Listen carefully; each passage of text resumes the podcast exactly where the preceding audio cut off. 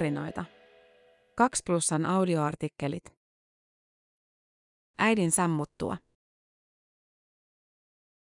Leikki-ikäisenä Helmis tarkisti usein, että sammunut äiti hengittää. Elämä kuitenkin avartui sijaisvanhempien huolenpidon ja rakkauden myötä. Kahdeksanvuotiaana Helmiksellä diagnosoitiin FAST. Kirjoittaja Annina Rintala. Lukijana toimii koneääni Ilona. Kuusivuotias Helmis katseli häkeltyneenä ympärilleen uudessa kodissaan, johon sijaisäiti ja isä olivat hänet tuoneet. Omakotitalo oli valmistunut puoli vuotta sitten. Se oli sijaisisän käsialaa. Sisällä oli Helmikselle sisustettu oma huone. Lisäksi perheeseen oli jo ennestään sijoitettu poika, josta Helmis sai itselleen isoveljen. Tuntui kuin olisin saapunut paratiisiin, Helmis muistelee oloaan. Helmis oli asunut vuoroin lastenkodissa ja vuoroin alkoholisoituneen äitinsä luona ennen kuin kohtasi nykyiset vanhempansa. Piha uuden kotitalon ympärillä oli hehtaarin kokoinen. Mäen päällä sijaitsevan talon ikkunoista aukesivat näkymät aavoille pelloille. Myös näkymät Helmiksen elämässä alkoivat avartua.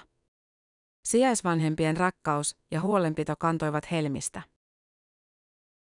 Enää ei tarvinnut varmistaa, että äiti sammuttuaan hengittää. Tai tiskata astioita ja yrittää itse korjata sänkyä, vaikka oli vasta leikki-ikäinen. Biologisen äidin koti oli todella sotkuinen.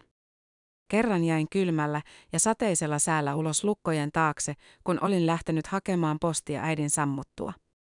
Neljävuotiaana soitin ensimmäisen kerran ambulanssin äidille. Osasin jo tiedostaa sairaskohtauksen ja kylkiäsentoon laittamisen. Lastenkodissa olot eivät olleet sen paremmat. Hoitajat olivat kovakouraisia eikä lapsille ollut yksilöllistä aikaa.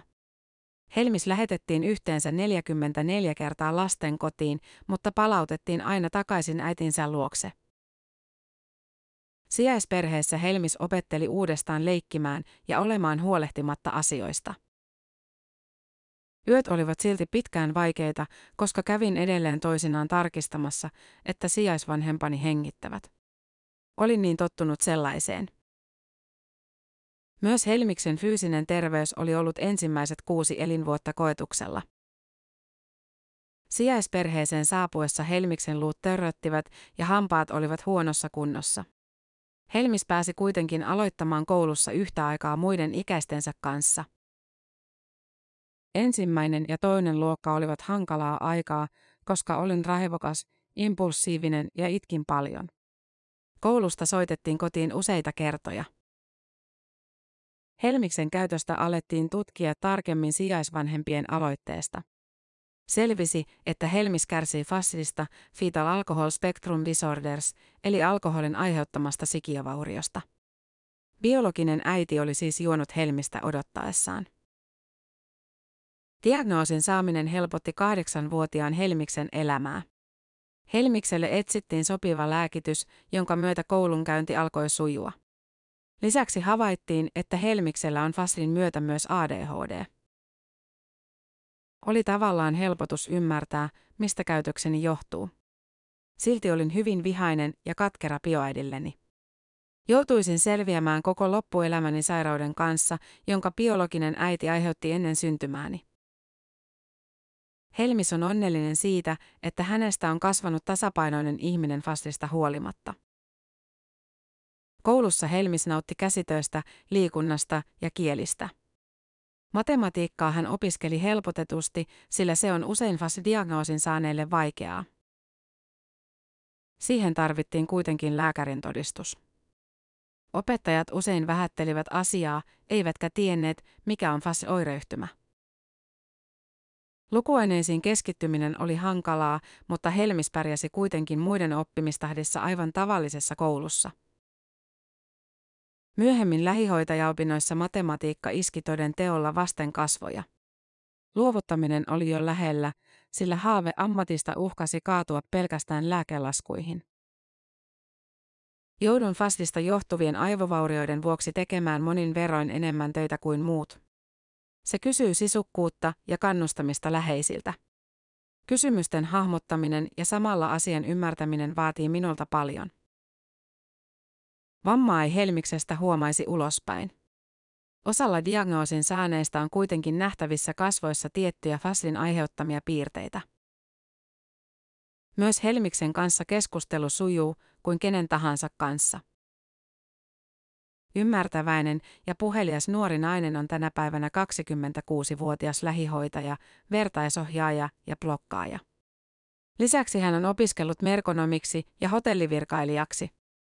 Vapaa-aikaansa Helmis viettää kihlattunsa ystäviensä ja perheensä kanssa sen, minkä töiltään ja hevosen hoitamiselta ehtii. Viime kesänä Helmis hankki itselleen oman hevosen, josta hän oli haaveillut pitkään.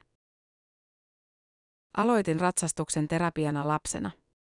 Sittemmin siitä kehkeytyi rakas harrastus, josta olen saanut voimaa ja tukea. Hevosen omistaminen on opettanut paljon minua myös ihmisenä. Helmiksen ollessa 12-vuotias biologinen äiti menehtyi. Katkeruus äitiä kohtaan vaihtui ymmärrykseksi ja anteeksiannoksi. Biologiselle äidilleni oli varmasti raskas paikka luopua minusta. Myöhemmin kuulin, että hän teki sen ajatellakseen parastani. Biologisen äidin kuoleman jälkeen Helmikselle tuli sosiaalityöntekijöiltä ilmoitus, että hänellä olisi biologinen isä, joka haluaisi tavata. Helmis ei muista, että biologinen äiti olisi koskaan kertonut isästä, saati että Helmis olisi koskaan ennen tavannut biologista isänsä.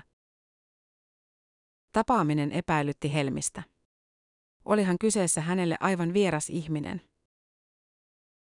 Kohtaamisesta jäi kuitenkin positiivinen olo. Isä näytti Helmiksen vauvakuvaa, joka hänellä oli ollut aina lompakossaan. Onneksi menin ja ehdin tavata hänet. Pian tapaamisemme jälkeen sain kuulla myös bioisäni menehtyneen. Helmiksen äidillä oli ollut yksinhuoltajuus. Syytä sille Helmis ei tiedä. Hän kuitenkin iloitsee, että oli ollut isän mielessä kaikesta huolimatta. Hän oli kuitenkin aina ajatellut, että hänellä on tytär. Biologisen äidin sukulaiset lopettivat yhteydenpidon Helmiksen äidin kuoltua. Asia yllätti Helmiksen täysin. Jonain päivänä hän aikoo ottaa yhteyttä biologisiin sukulaisiin ja toivoo, että voisi tutustua heihin. Vielä ei kuitenkaan ole oikea hetki.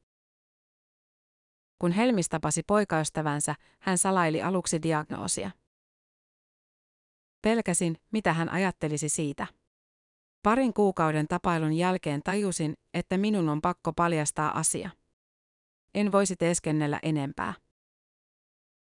Poikaystävä suhtautui asiaan hyvin, mikä yllätti Helmiksen. Pari on pitänyt yhtä seitsemän vuotta ja on nyt kihloissa. Helmis kiitteleekin vuolaasti puolisoaan, joka on jaksanut hänen rinnallaan.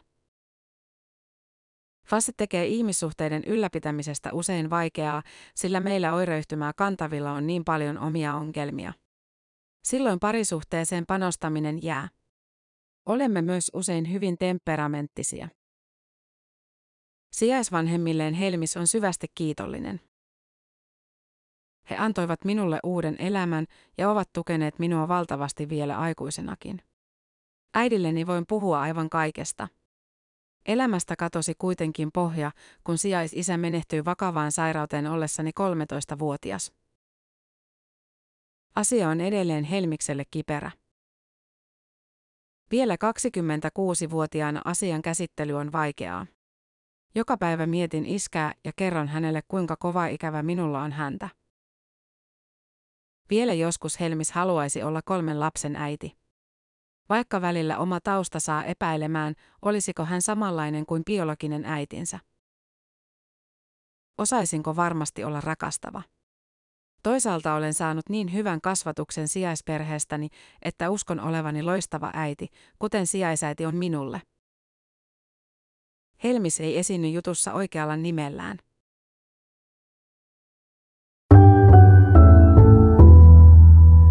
Tämä juttu on julkaistu alun perin 2 Plusan verkkopalvelussa marraskuussa 2021. Lisää koskettavia tarinoita osoitteessa 2plus.fi.